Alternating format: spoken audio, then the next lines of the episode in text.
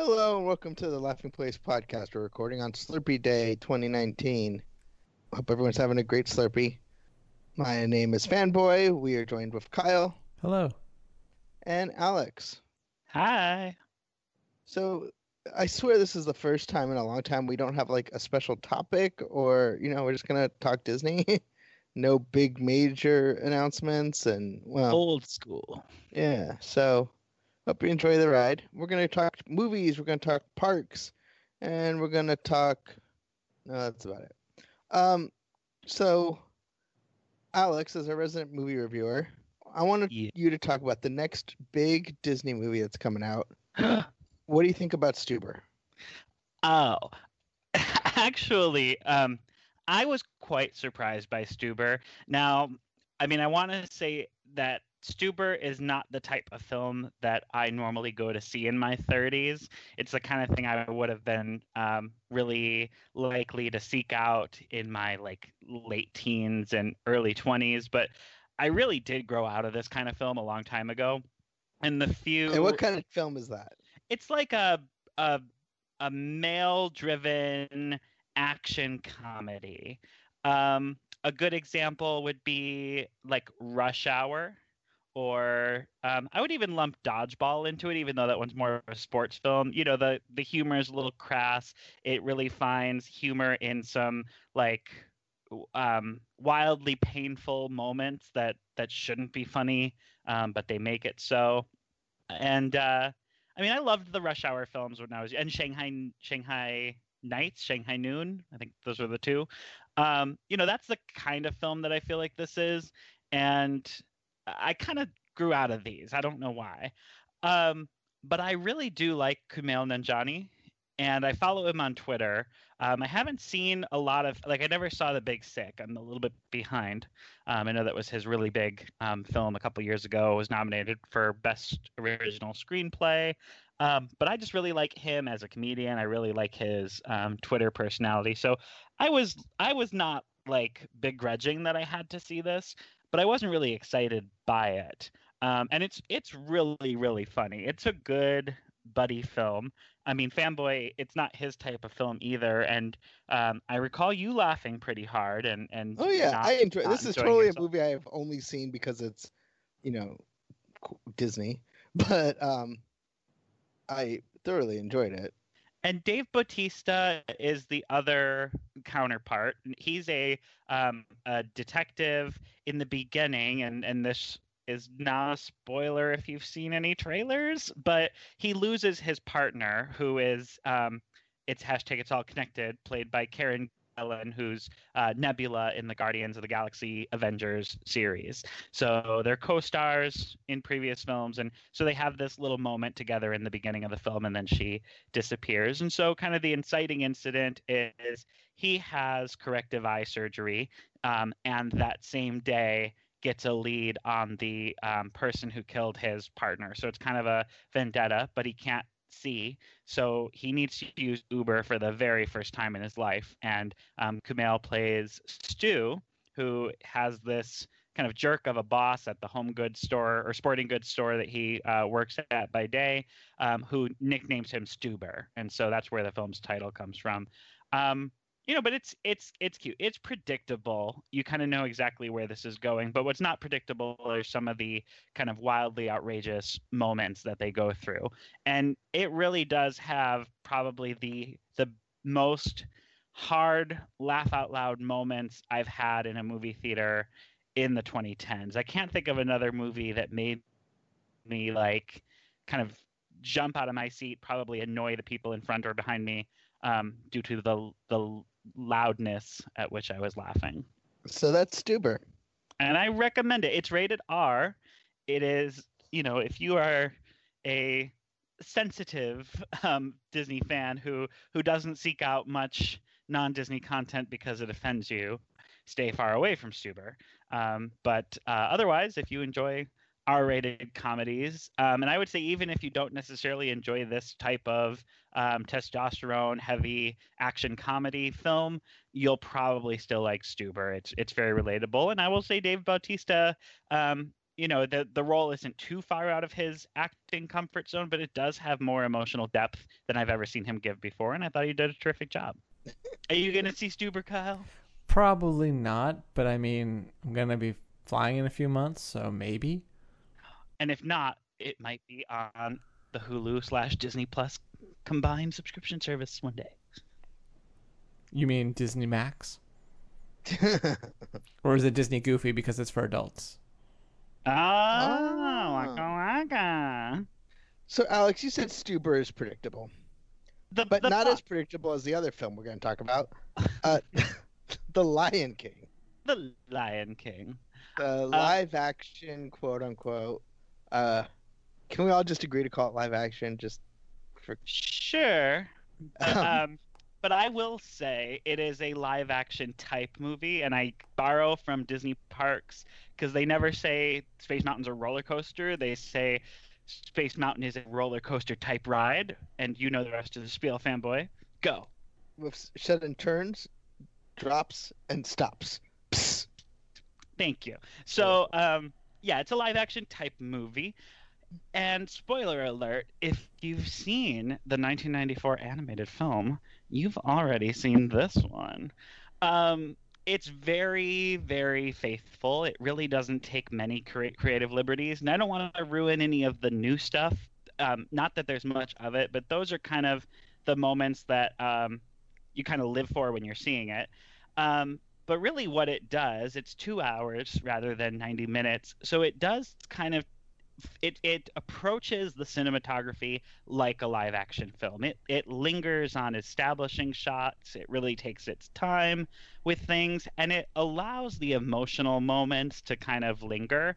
So, um, for example, the death of Mufasa. Wait, spoiler alert. Yeah, it's an Can you just inciting. spoil like the big Act Two? Um, that's end of Act One. If anything, that's like where the curtain would close to start Act Two. Um, uh, well, okay. If I ruined The Lion King for you, if you're the one Disney fan who has never seen it, I am so very sorry. You should stop listening or fast forward five to ten minutes in the podcast right now. I Um, like how you you you you went to Act Two as if it was a movie. I mean, a musical instead of the three act structure of a film. No, no, no. I was doing the three act structure of uh, uh, well, I guess most most plays are two acts. You're right, but Okay. it's the it's end of Act One. End of Act One is Mufasa perishes. And Okay. End of Act Two is Simba rediscovers who he is, and then Act Three is the climax. Um, at any rate, like that moment, the the music even slows down. I just reviewed the soundtrack, so like the Hans Zimmer score for the the Stampede um, slows down slower than it is in the animated film to then give Simba that moment with Mufasa lasts a little longer. He curls up into him, and it, it takes you know it, it feels like a good chunk of time in, in that moment until Scar comes back into the picture and and says what he says that causes Simba to run away. Um, so like there's little things. Which spoiler alert is Runaway. I already told everyone to skip if they hadn't seen it. Um, so it's you know I mean, uh, but but what I will say is there's some really fun things, particularly that Timon and Pumbaa do, that are different or or fresh. Um, that that really make it great. I really like a lot of the acting performances as well. Um, be prepared is probably the most changed song of them all. Um, and like another another kind of benefit of seeing it in this live action type release is the big climax battle at pride rock is much bigger and epic than it is in the animated film but again if you've seen the animated film you have seen this film. But it's i still think it's one of the like must see in cinema moments of 2019 so i encourage you to go check it out. Who doesn't love the lion king? And uh, it's it's a very faithful adaptation. If you were expecting um, a lot to be different um, you would be disappointed but hopefully this sets you up for success by letting you know that there's nothing different or very little different So we saw it in Dolby Vision, we did which uh, was pretty. Did you know. Did you know that when you go to a movie theater and you think you're seeing black, you're not seeing black, and that's what Dolby Vision taught me. so, I mean, visually, it was just stunning. Um, That's not black. This is black. um, so, I, I, I cried, and not just like because it's sad. I mean, just the emotion of seeing a movie that meant so much to me in a new form doesn't detract from the, you know, classic animated version. But I feel like it just gives us another way to celebrate it. Kind of like how you know, Lion King on Broadway, you know, it's the same plot. It's probably more different than this is to the animated movie, but still, I feel like it's just another version of the Lion King and the Arsenal. You're right; it's very similar, um, and I don't. You know, I kind of think it's one of those damned if you do, damned if you don't situations where if you change up too much, you'd be upset because you miss those moments, and people get upset because it's the same thing on the other side. So, Well, and Um, I'll say this too Lion King, and I wish I had the brilliance to include this in my written review, but I missed it. So this is exclusive for the podcast. Um, but it's Hamlet. It's Hamlet with lions, with elements of. Bambi. And you don't not see other productions of Hamlet just because you've seen one, but they're using the same script.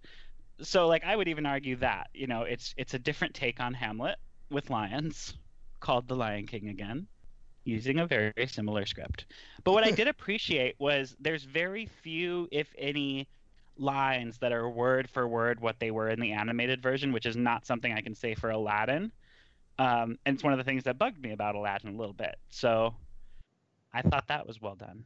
I, um, to me, it cemented. I mean, I know he's already a Disney legend, or you know, elect, or whatever you call it.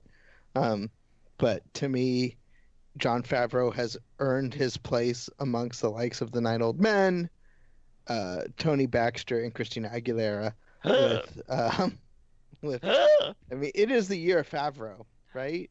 Like Yeah, it's the between, he's in Spider-Man: Far From Home. He's in. Uh, he's doing the Endgame. Mandalorian. it's in It's- Endgame. Yeah, I'll buy you a lot of cheeseburgers. yeah. I, I think um, I think he it won't be a hard selection for who's our laughing place person of the year this year. Ooh. So spoiler alert. Right? What's that? And by that you mean Christina Aguilera, right? No. Um. So can we just? Okay, I, I will get back to Lion King in a second. But Christina Aguilera is a Disney legend. Does that make sense to anybody? It um if you've been listening for a long time, you know you know me, you know my pop music taste and you know my my top preference. Um and this to me completely invalidates the reward the award. Now I know that the Disney Legends award in essence is a farce. It was a, a Disney Channel gimmick to celebrate the fact that uh, the absent-minded professor was going to make its Disney Channel debut, and they invented the award and gave it to Fred MacMurray as the first one, and that's the origin of the Disney Legend ceremony. But since then, it's become a little bit of a prestige thing. It's something of clout, and you know, say what you will about two years ago when Oprah was was given the award, and and whether or not you know she her impact on the Walt Disney Company was significant enough to deserve it. But if you are going to say that somebody who did an end credit song from a film 20 years ago and was a a cast member on a TV show that, that produced arguably more successful and more famous people, I would say that is not a metric for making you a Disney legend. Now, of that group, if any of them is deserving of being a Disney legend for having done more for and with the company than any other, it's Keri Russell, who was in several Disney films and Felicity, which was on ABC, I believe. Am, no, it was about that? produced by Ted. It was on. It was produced by Touchstone Television, but it was on the WB. I knew it was Disney somehow. So like Keri Russell was on in fact longer than Christina Aguilera. Christina Aguilera, Britney Spears, Justin Timberlake, they were at the end, they were on for two seasons. Keri Russell was on for 3 or 4. I don't get it. But anyway, I've always been on the Britney side of the Britney Christina turf war.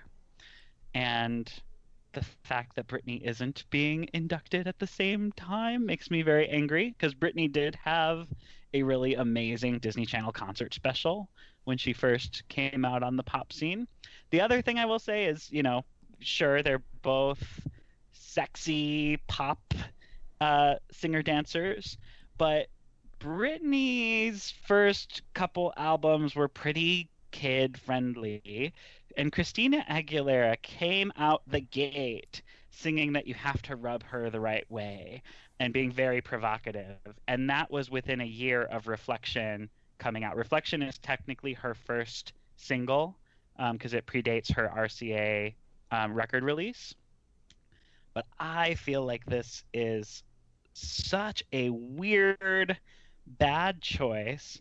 And I'm not convinced that the Disney Legends ceremony now is someone behind the scenes is um, desire to meet certain celebrities backstage. So weird. It's bizarre. Kyle, any thoughts on the Disney Legend Award? I think it's still a good thing overall. I think it's a little weird to include Christina, especially since she is a judge on a show that's like a direct competitor to to one on ABC. Yes, forgot about that. I forgot about her work for The Voice. Yes. But another point taken against Christina of getting the Legend Award. It should not be done. Also, I will say, Britney Spears has a Radio Disney. Um, I think it's called the Icon Award. She's one of only two people to have it. It's pretty rare. Um, and I um, I don't like that Christina Aguilera has a is going to have a Disney trophy that is bigger and better than the um, painted gold Vinylmation RD. so Kyle, you want. haven't seen you haven't seen The Lion King yet? No, uh, presumably. Nope, I'm but normie. You're, you're in you're many things, Kyle, but normal is not one of them. Um, you do you have thoughts on the movie? I mean, obviously you haven't seen it, but you're excited to see it. Do you want to see it? I have mixed feelings about it. I mean, I kind of want to see it because of Favreau, and I'm really excited about the cast, but I can't say that I'm like really super enthusiastic. Like I haven't purchased my opening weekend tickets yet or anything. So it's one of those things that I think I actually have free tickets from D23 that I'll probably cash in for it, but yeah. Not... I do want to say my favorite piece of like promo that I've seen so far for it, outside of like of cast interviews and things like that, was Fanboy was watching the red carpet, and I just happened to walk in the room. And I really do love Billy Eichner. I'm a Billy on the Street fan, and if you have Hulu, you should check out Difficult People. Um, but the the person interviewing him mentioned that he's on the soundtrack on a track with Beyonce because um, he has the intro to "Can You Feel the Love Tonight," and asked how how that what that's like, and he says, "Oh, it must be such an honor for her." And it was so funny. So I want to talk a little bit about Beyonce, and this might get me in trouble, but yeah, you better be careful. So be so the Beyhive's uh, gonna come after you. That's I think she did a fine job in the movie. Um, I have no concerns about her performance as Nala. But when I was watching the red carpet, all the host would talk about is Beyonce and every person. What was it like to work with Beyonce? What do you, you know, did you ever see have a bowel movement with Beyonce? All these things about Beyonce, and then uh, she doesn't even. Beyonce just kind of walks the red carpet through, which many celebrities do. She, you know, not a big deal. But you had Don Hahn, uh, and the original directors of the movie and and Brenda Chapman and Disney legends and all she cares about is freaking Beyonce. Well, we've already established the Disney Legend Award is now meaningless. Um, and I don't mean but, I didn't mean I mean like actual Disney legend. Like Don Hahn's not a Disney legend, but you know, you know what I mean. Yeah. Lowercase l. Yeah. Got it and it was just I mean, to me they she they all they were doing was just overemphasizing one person's contribution to this movie, and it made it. It just made it cheapened Beyonce because it made it feel like stunt casting. And she does a good job in the movie, but that, that that's it. She's one of you know an ensemble, and get over yourself. Not that, she, and she didn't. She didn't. Beyonce herself didn't. Wasn't all like it's all about me, but I just felt like that whole the way the hostess of the um red carpet i just think was was just not balanced and it and Yeah. didn't well, I mean, enough to the original film Beyonce is a a superstar, I think, of a different magnitude than most celebrities can ever come close to touching. Um, it is. I, I don't know why. I don't know why it bothered me a little bit, but it was weird because she like she she isn't doing any promotion for the film. Like in her contract, clearly she got out of doing any any interviews. She wasn't doing the junket circuit. She got out of doing any of like the late night talk show things. So like the things that you typically do as an actor in a lead role signed on to a film, um, she is is not contractually obligated for. Um, which I mean seems a little weird. And but but I was looking at her IMDb because I was trying to remember, you know, the last time I've seen Beyonce in a film, and it's been a long time. Was it Foxy And- Cleopatra? Um, well, she's done. A, I mean, Goldmember was before Dreamgirls, um, which is arguably her biggest hit. She did that Cadillac Records movie, but her last film role was also voice work. Um, and this is voice work because it's a live action type film, and it was actually Blue Sky's Epic, which Disney now owns. so so future disney legend beyonce is what you're saying so so and and therefore ergo Beyonce is a much better choice for Disney legend than Christina Aguilera. I would not feel the way I feel about the award in general if Beyonce was receiving it this year. She did do an episode of Smart Guy back when she was with Destiny's Child that was pretty memorable. What if this whole Christina thing was just a tie into Mulan, but it's really a backdoor to induct the entire new uh, MMC because You know, it's the 30th it- anniversary. If if what if Brit that's a surprise? comes out and gets her her big legend statue to put on her cute little piano in her foyer, I will um, retract all of the statements I have made. But I doubt that's going to i happen. won't because that's ridiculous I would love for Britney to have a Disney Legend Award for her Disney Channel special. so someone who didn't go to the premiere and actually kind of i mean it's understandable because he's 88 years old uh was james earl jones who is a true disney legend Yes, and um in every sense. right and He needs to do something Marvel quick. hurry up james you, you got to you got to you got to do the disney bingo um You need to check off on my boxes. Because he's So- done Nat Geo, right? He's narrated Nat- National Geographic before.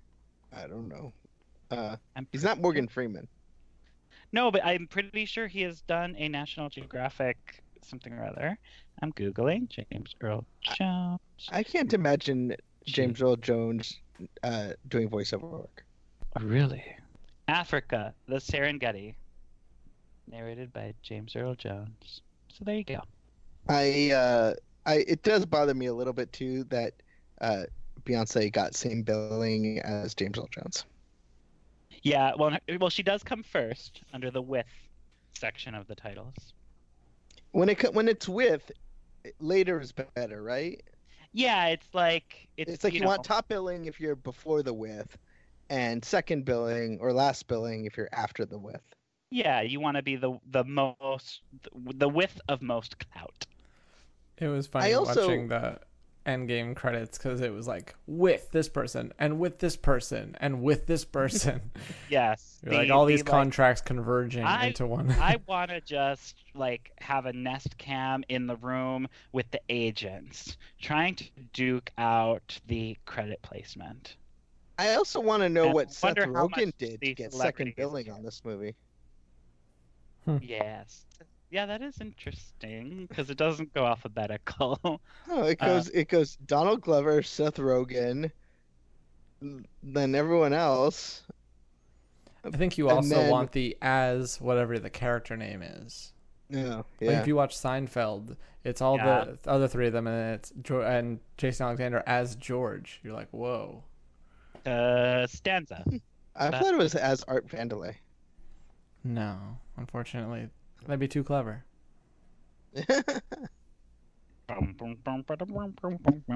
uh, so, Alex, you got anything more to say about The Lion King? Go see Uh, it. um, yeah, go see it. I enjoy it. I think you will too. So, do we want to talk about the other Disney movie? Kind of, The other Disney movie. Yeah. Kind of. Depends on how you look at things. Okay. Uh, Spider-Man: Far From Home, Oh yes. and we've all seen this one, correct? Yep. So, Kyle, why don't you why don't you share your thoughts? I liked it a lot. I think I liked it more than Homecoming. Obviously, I think all of us had knew some of what was the twists and stuff were going to happen, but I thought they did a really good job doing it. And it had some just really cool sequences, especially towards the end, uh, without saying much. Uh, and I like that they there was a part in the trailer that I was worried that was just going to be a joke in the movie, and I'm glad that it was more than that. And then, of course, the mid credits. Yeah, specifically the mid credits. The end credit was kind of cool, but the mid credits was uh, really exciting, and it Oh, leaves me uh, very excited for the future of Marvel. Yeah, I really enjoyed it too. I mean, it didn't take a genius to figure out where the main through line of this movie was going to be. Uh, if you've ever read a comic book, but um, I one thing was I uh, really enjoyed the uh, interaction between Happy and May, which isn't in the comic book, but they kind of added that, and I felt I don't know, it just Mappy movie is filled what you with called kids. it. what's that? You called it Mappy. Oh when you were yes. Mappy. That's that's my shipping name. Um, you know, because Aunt May forever, like, because in film has been somehow 800 years old, despite the fact she's supposed to be the aunt and not like the great aunt of uh, Peter's parents, of, of Peter, and Jon Favreau. You know, obviously future Disney legend. Uh, is just a lot of fun. So I was I was glad that somehow through the grace of whatever he was able to have time to uh, take on a fairly large role in that movie. I'm just really thrilled that in 2019 we got a remake of the Lizzie McGuire movie with kind of gender reversed roles. Really appreciated that.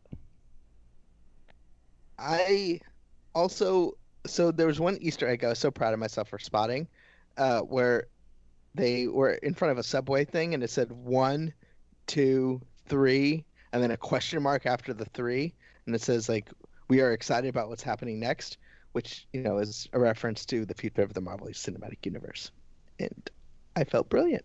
You are. you know, I mean, I guess it's exciting. I, I loved, you know, obviously they played very well with um, the end of Avengers Endgame. I was not not I was surprised at how much connections it had to Iron Man and Tony Stark.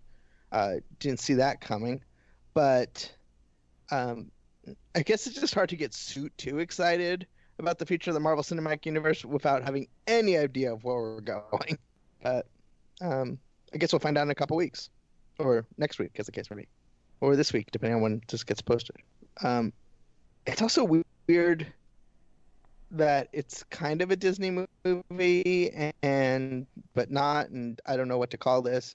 And it might be if it's one of the top five movies of the year. Can I still say Disney has the top five spots, even though they didn't release It it? was very weird because they put this Sony, even though it was a Sony movie, they had a teaser for it on the re-release of Endgame, and when we went to go see the movie, typically the studio releasing gets two trailers, and then they might throw some other relevant ones on there. But they showed two Disney trailers, and they didn't show any Sony trailers before the movie, so it was almost like Oh, really? it was in Columbia in name only, practically. Asina.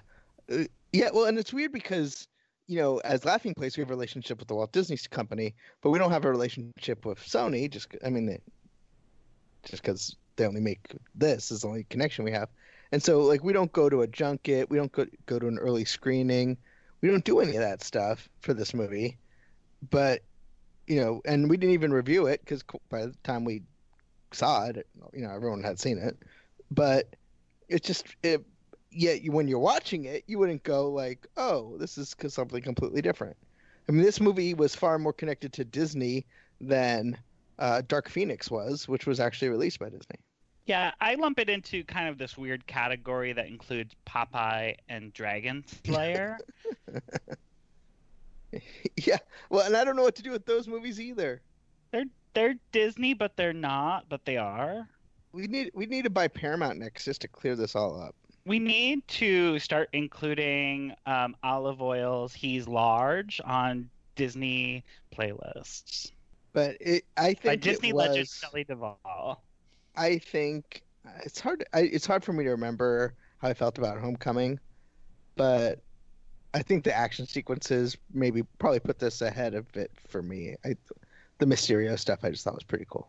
And it showed the future of Disney entertainment at the parks. That's, Uh, we got a, a sneak peek at some upcoming projection mapping technology. that they patented many years ago by this point.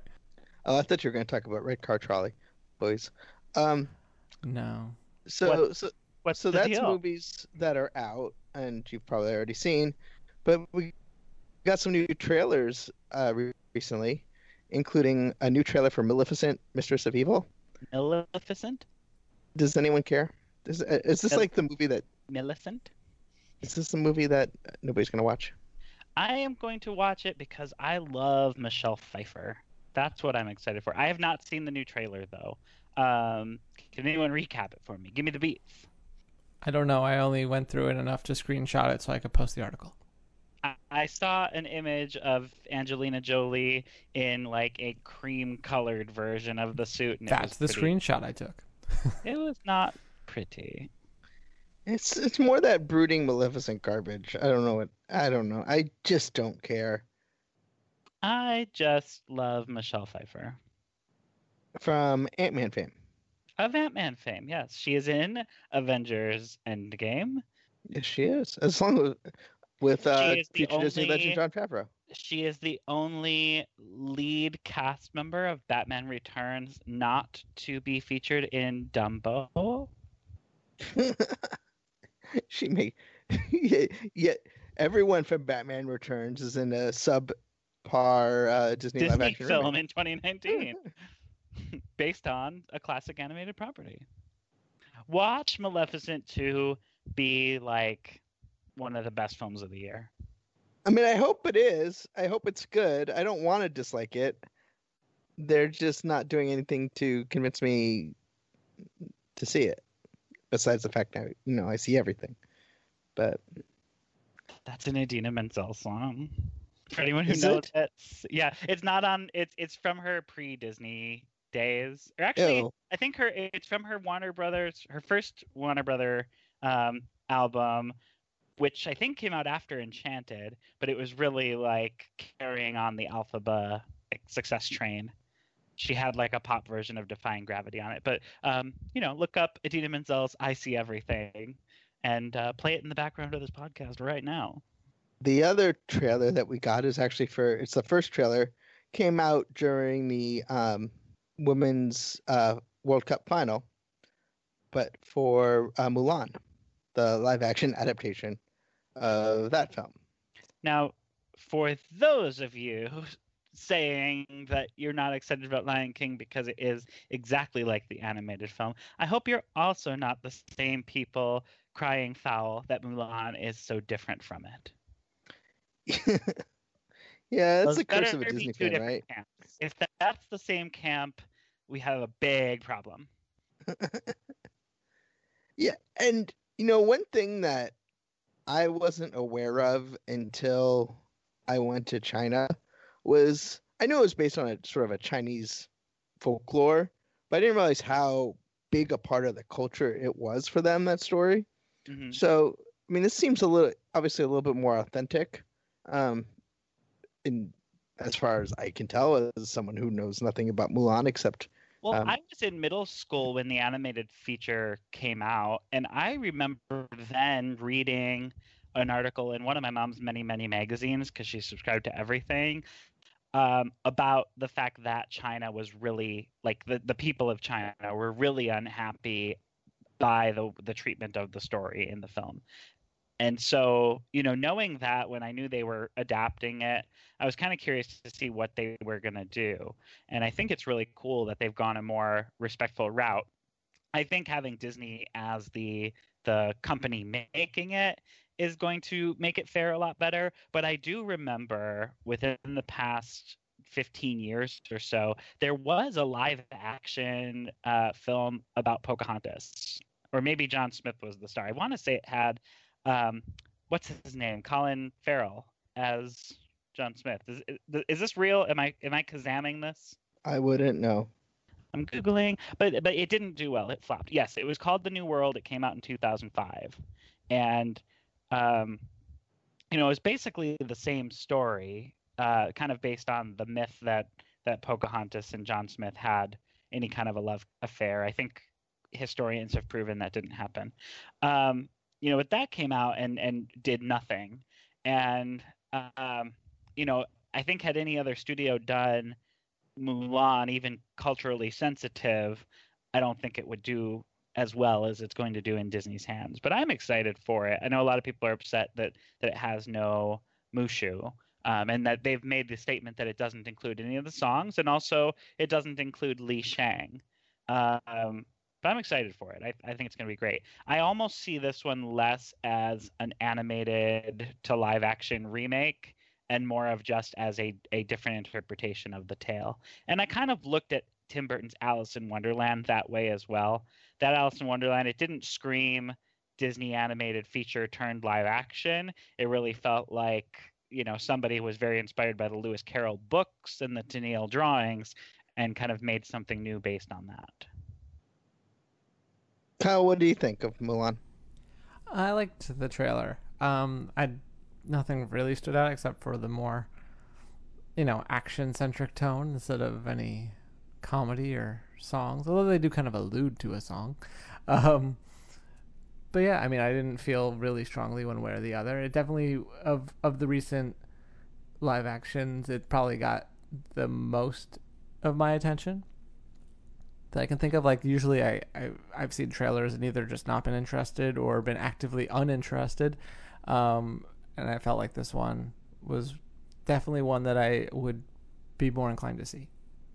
Well, you know that's interesting is because in the sort of public square, which is uh, I get more and more frustrated with every time, every day because they don't know what they're talking about. You know, they lump all these Disney live action remakes, which there are tons of, and there's no denying that.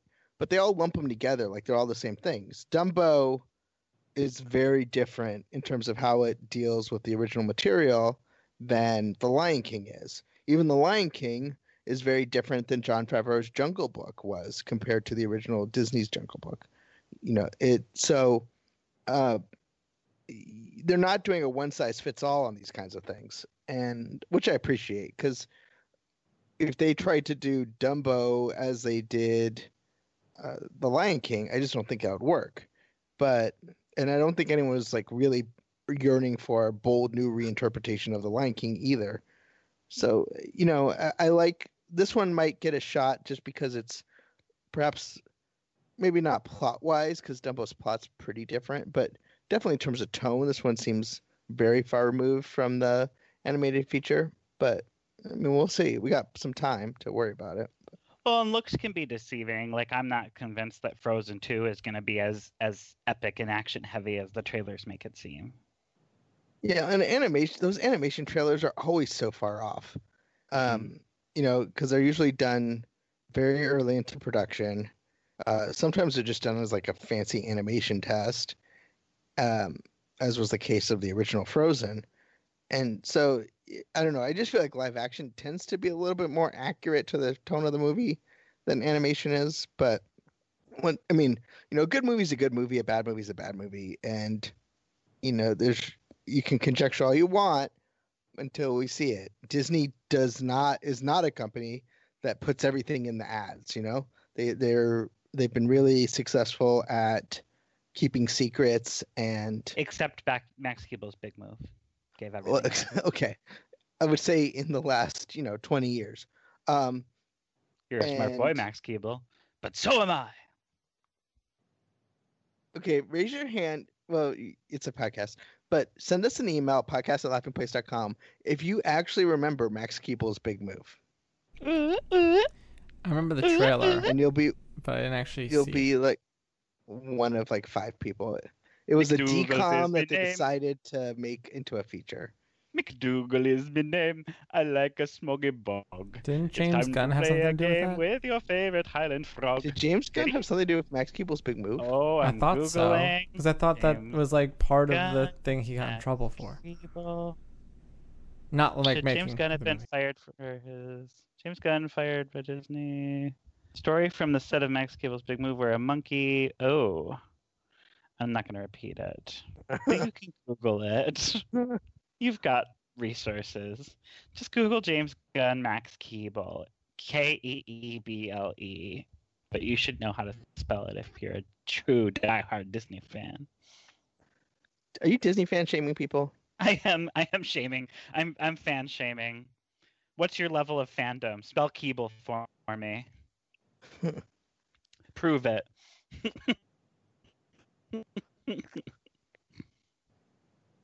Who's so your favorite Disney Verna? Felton. What, what's the other option? I don't know. I feel like there's got to be another.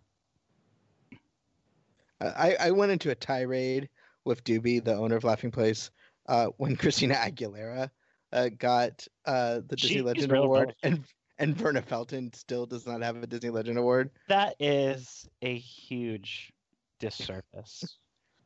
How is this Uh, happening? I don't know. Yeah, I think Verna Felton is the only Disney Verna. So there's really only one answer. But if you So- don't know, if you don't know Verna Felton and and which characters she has voiced, I am Disney fan shaming you. So somehow I need to find a way to bring Jon Favreau into our conversation of the return of the Main Street Electrical Parade. Uh, I got nothing. There's not any Jungle Books characters in it even.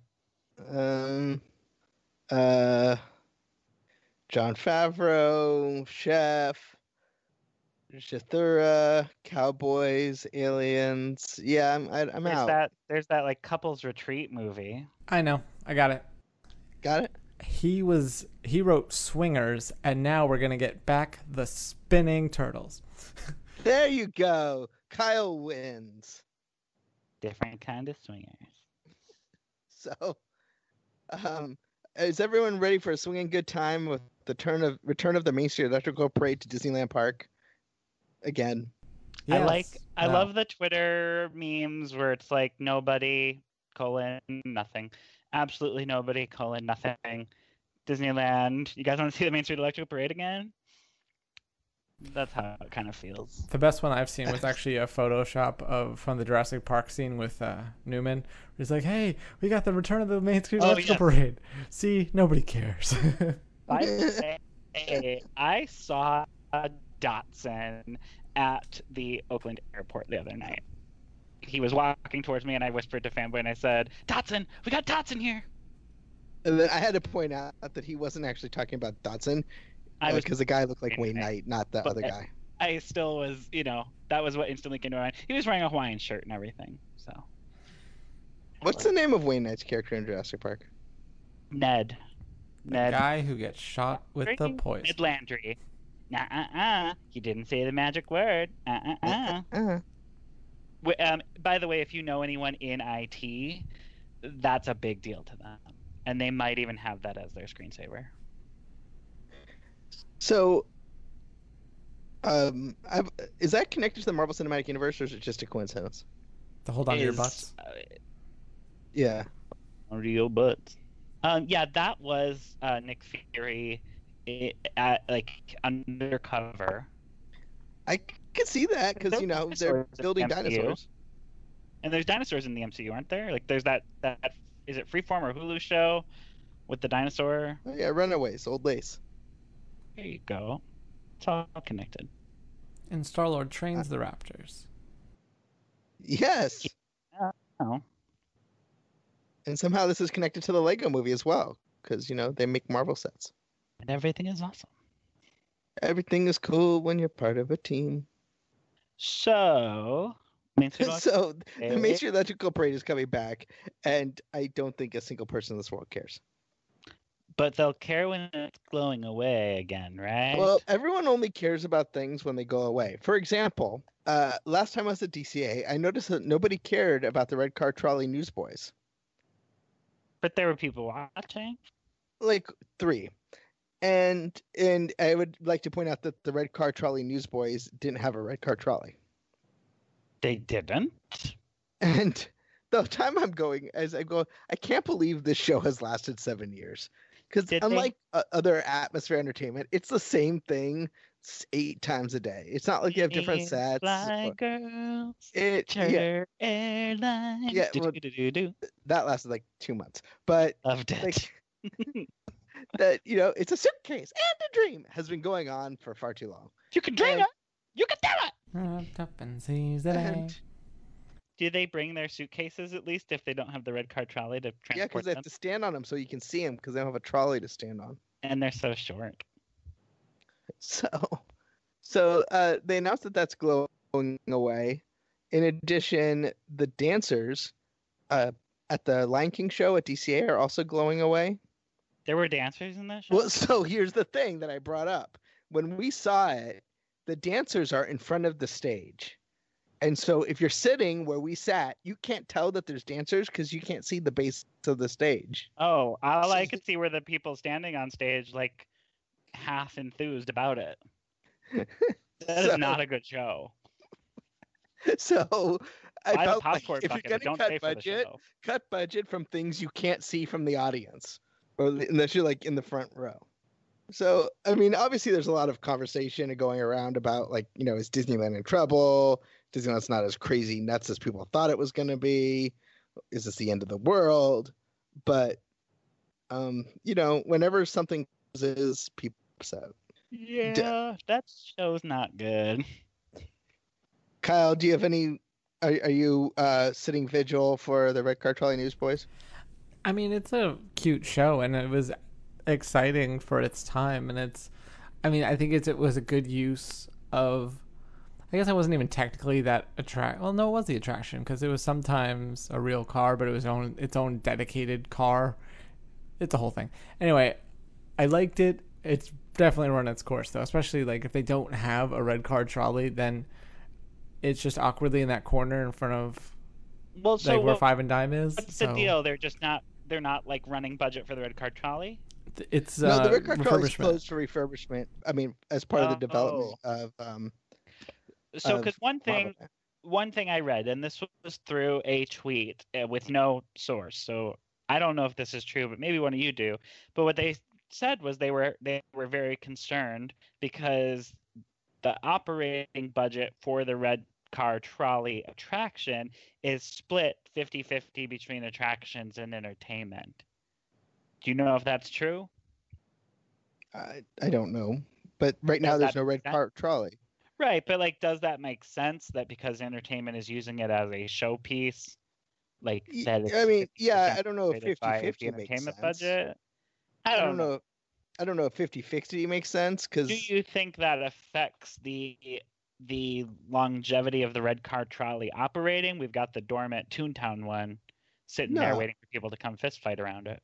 I mean, I don't think I don't think it's gonna move the needle one way or the other. Okay. That was my only concern. Otherwise, I mean, I've I've already lost my favorite Disney California Adventure um, street show, so over it. Which was Minnie's Fly Girls Pan Am crossover spectacular in Condor Flats. Kyle. Do you have a favorite in the history of DCA Atmosphere Entertainment show that you miss? Um, do Suburban Legends playing at ESPN count? Yes, absolutely. wow, what happened to Suburban Legends? I haven't heard that name in years. They're years. at Knott's this summer. Really? Yeah, no, they still play. Uh, they still play downtown Disney every once in a while. But yeah, I guess they're playing Knott's a couple weekends this summer. That's crazy. Like with it's it's Benny Hinn and the Hin Bennies and uh, Suburban Legends. I'm trying to think of a real answer for your for your thing though. I don't know. I, ha- I don't know if I've paid enough. What kind of other stuff do they have? I guess they had like had a a- like a hill, had, not like, a hillbilly Tron- band, but they had like some sort of uh, band with like uh, they did that electronic stuff, fiddle uh, and stuff over They by did the Mad Tea it? Party. Mad Tea Party. God, They did that Phineas and that was over. Man, Phineas so many people excited about show. a cover band. I, I, I mean, I say this as someone who just praised Suburban Legends, but they do mostly original songs with some Disney covers. But yeah, I never understood what people loved about Mad Tea Party so much. Like people were legit obsessed. Yeah, Well, I think I, li- just I like, liked I liked the electronica better because he had to rave Laserman. the park. Laserman was cool, but I think it was very much the novelty of like having a dance party in the middle, like an adult-oriented dance party in the middle of the park. But I think it wore itself thin. I mean, they they brought back Mad Tea Party several times, and finally people were like, "We're done, we're over it." I think it was just the Yeah. twice because uh, they had did freeze the night for a while, and then they brought it back for the the Diamond Mad Tea Party. yeah, yeah. What was weird about Electronica is they still showed the movie preview for like well after the movie was released. they did, didn't they? I guess they were hoping people would still. I think they were just like, "Hey, did you guys actually see Tron? Because the numbers say you didn't, but you're here." I went on a cruise right after um, I want to say Wrinkle in Time came out, and he go, it was like it was like maybe two or three weeks, and the cruise director says, "Oh, and then on Wednesday we're going to show A Wrinkle in Time, and if you haven't seen it already, and according to the box office, you haven't." Ouch, that's a burn. It got to hundred eventually.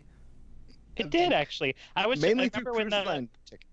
When the home video came out and I like went to look at it I, like because I was I was at the time like I think this was the biggest Disney flop of the year, um, but then I looked at the numbers and and nay nay that credit belongs to Nutcracker. That that was a bomb, and they knew it too. They knew going into it it was going to be a bomb. They there was did. like no premiere, no junket. well, well, so my understanding with Nutcracker is none of the cast was contractually obligated to do anything for it by that point because it had been delayed past the like the period in their contract of having to promote it because Oh. it was like a full year delayed. Oh, it was a year delayed. I was like gonna say, would Yeah, expect it was out in February? It was supposed to come out winter 2017 and then they like massively overhauled and retooled it went into some of the biggest um, i think rewrites reshoots of a disney movie that i'm aware of. And like i know someone who's who saw a um a, an edit of it back in 2017 and compared it to the the 2018 version. They said there was a whole character cut out played by a fairly well-known um, comedian british actress who was like sugar plum's little like angel devil on her shoulder who's completely missing in the final film Also, but I guess we should probably go with the biggest park news of the week. They announced the opening of Rise of the Resistance attraction at Star Wars Galaxy's Edge. It's going to open December 5th at Disney's Hollywood Studios and then open mid January at Disneyland. So, despite the fact Disneyland uh, had the land open first, the land will be, for lack of a better word, complete at Disney World before it's done at Disneyland. And I actually knew this was going to happen. Um, I couldn't sell anybody thing, so it's not a super surprise to me. But well Uh, la di da no, well, you were there when I found out. So, um, i'm just giving you a hard time you sounded real highfalutin well, I'm not. There's no one less highfalutin than. I mean, there's no one less falutin than me. christina Um, aguilera Oh, that's a good point. I deserve to be a Disney legend more than Christina Aguilera. Uh, which does not mean to say I deserve to be a Disney legend. I'm just saying Christina doesn't either. Uh, what I don't even know what to make of this. First of all, it's not opening. You know, they used to say later this year, and it is not opening later this year. It is at Disneyland. It is opening next year at Disneyland. And I don't like. I almost wonder if like maybe it's not. You know, are we sure this date's going to happen? what do you think is happening or can you even comment on that do you just I- know No, if I knew, I could probably couldn't comment, but I honestly don't know. okay Um, I haven't asked, and I kind of don't want to know. I feel like that's not going to make me happy.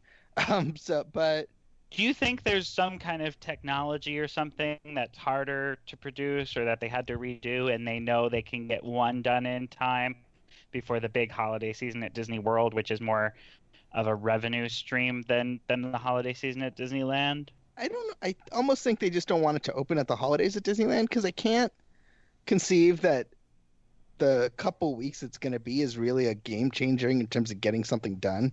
Okay. Um, well, that especially makes on sense this. because at Disney World, Hollywood Studios is no longer the like Christmas central destination that it once was. Right. So like if you're going for the holidays, you know, Magic Kingdom and Epcot have a lot more to offer in terms of, celebration. And so this now gives you, you know, a bigger reason to hoof it over to DHS despite having little else to do. But I just I hope that they didn't lower the scope of the ride in order to meet the deadline. I mean, maybe they have to, and that's sad. But I hope that this isn't, you know, they finally go cutting their losses on getting something to work that they really wanted to work. Mm. But I don't know. Well, Disney World is the place to um, skimp and, and just not run an effect for 20 years, like the um, Look Who Made It Back with You on Dinosaur. Yep. That's still that has that ever worked? I It, I, that- my understanding is it pseudo worked before the park opened. I know someone who was test and adjust and remembers um, seeing like an unconvincing dinosaur in the mirror. Because I've never seen it. I mean, not that I'm I've never expert, seen it. I don't I've think never seen it. on like since '97, but Right. Um, but I know someone who who recalls it, and I know someone who also got to experience the safari pre-open and remembers the original feeding troughs, which were pulled before any guests, non-cast member guests, saw them.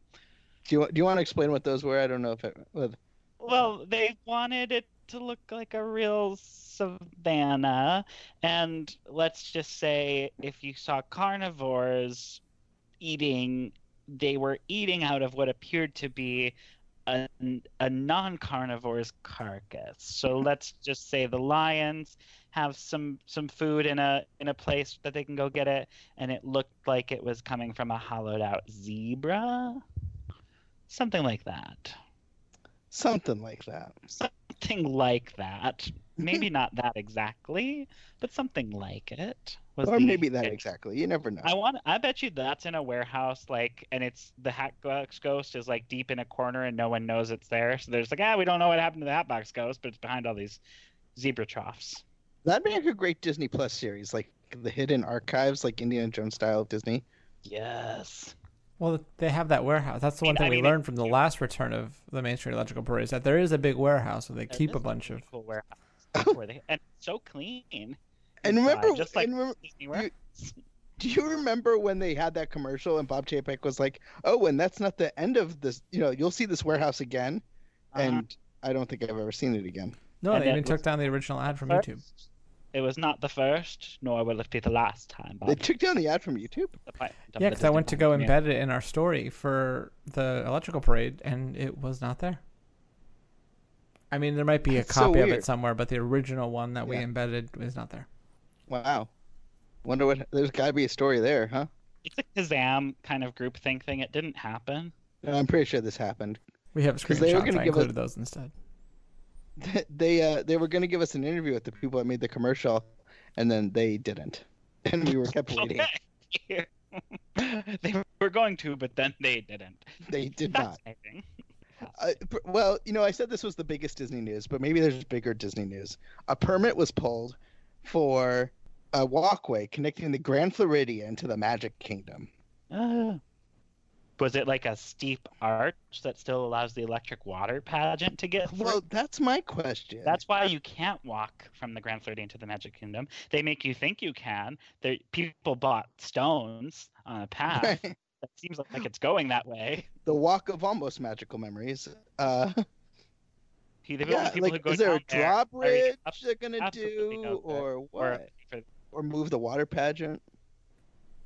um, they could use move the water pageant. I hope they don't cut the water pageant. And you know, despite the fact that the electrical parade is coming back and nobody cares, I will dare say I hope the water pageant never changes. I love that it is eternally stuck in 1992.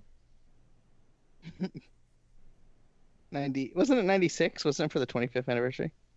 I don't remember when they updated it. I remember it before there was Little Mermaid music in it, and then I remember when they added the Little Mermaid music, and that's the last change I know of. But I, I love it, and I think of it anytime I hear "Walk the Dinosaur." do do do do do do do do.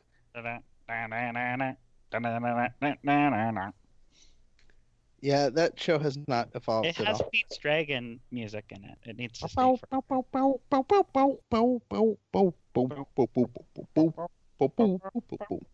And like all Disney shows from the 70s, ends with a glorious patriotic finale.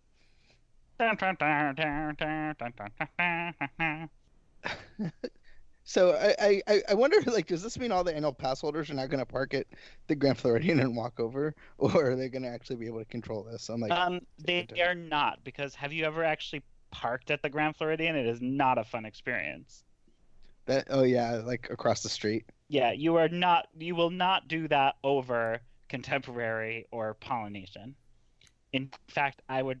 I would actually argue it's the one monorail line resort where it's just easier to go to the TTC. Just do it. just park in your hero or villain, and and tram and boat or monorail, or bus, weather permitting, Wh- Whether uh, weather necessitating. weather necessitating.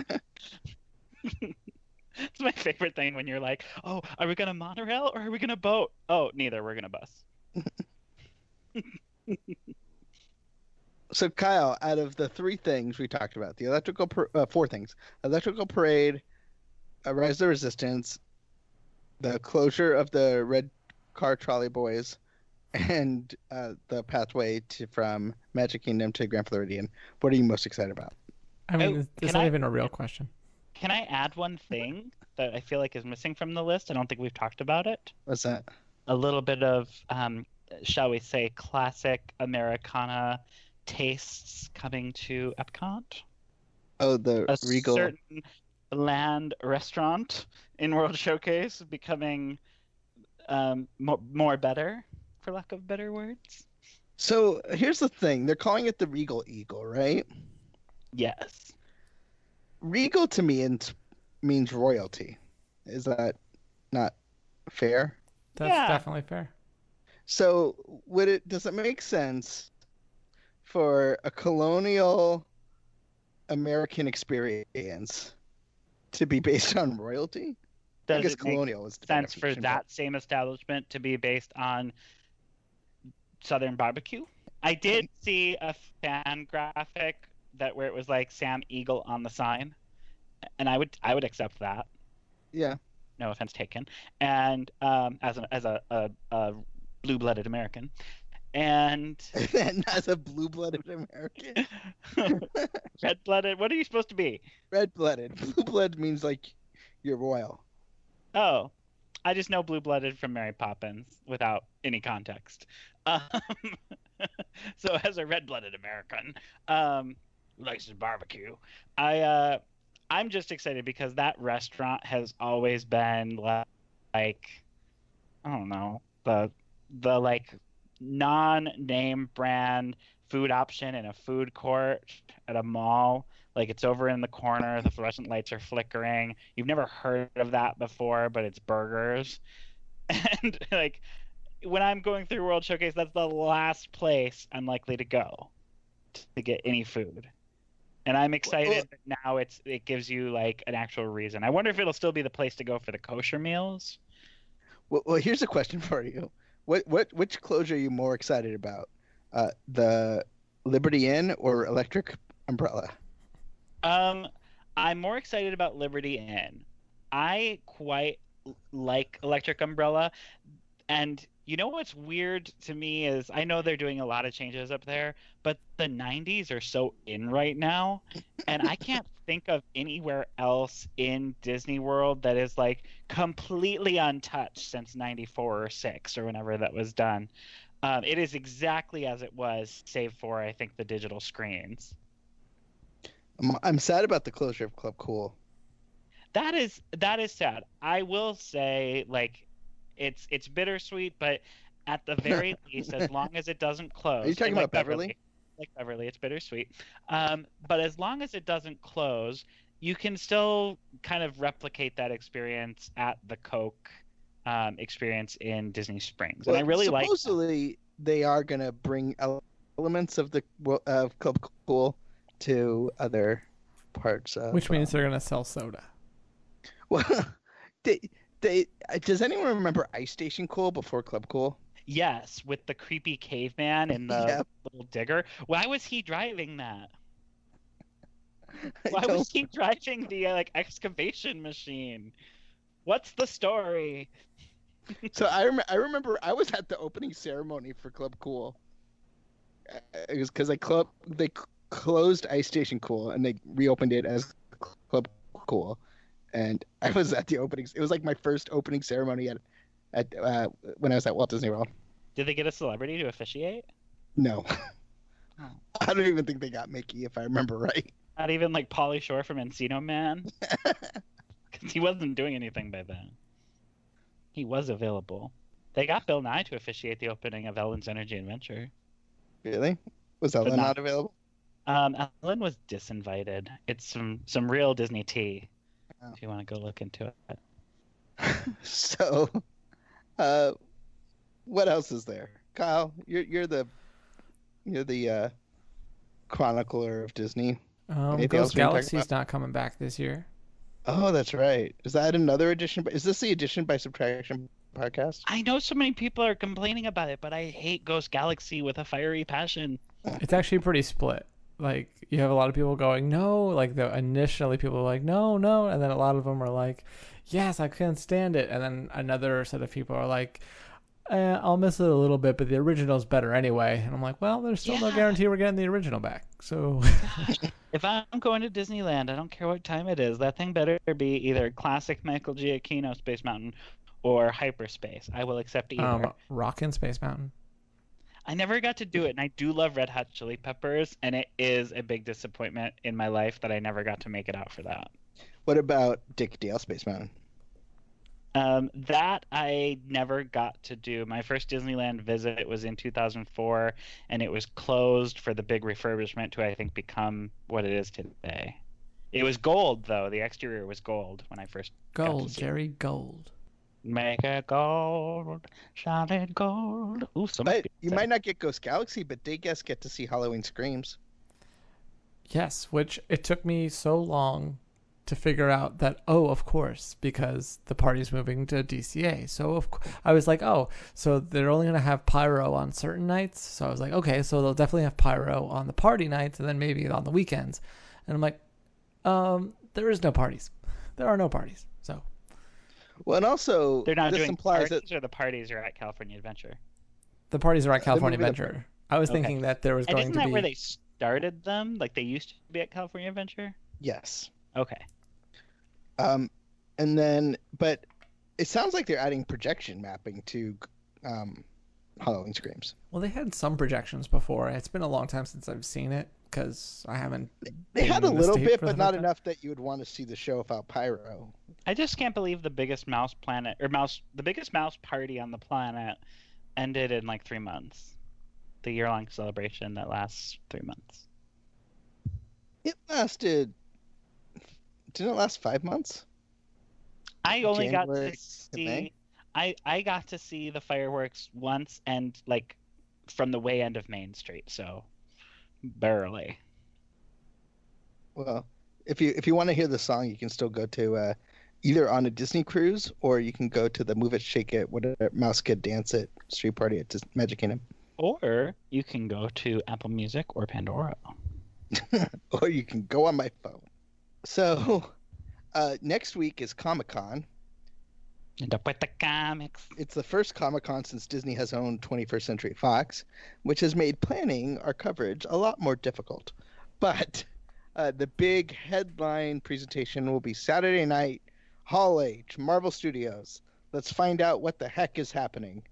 Whether it's movies, Disney Plus, hopefully we'll have some idea of what's going on in the Marvel Cinematic Universe Saturday night.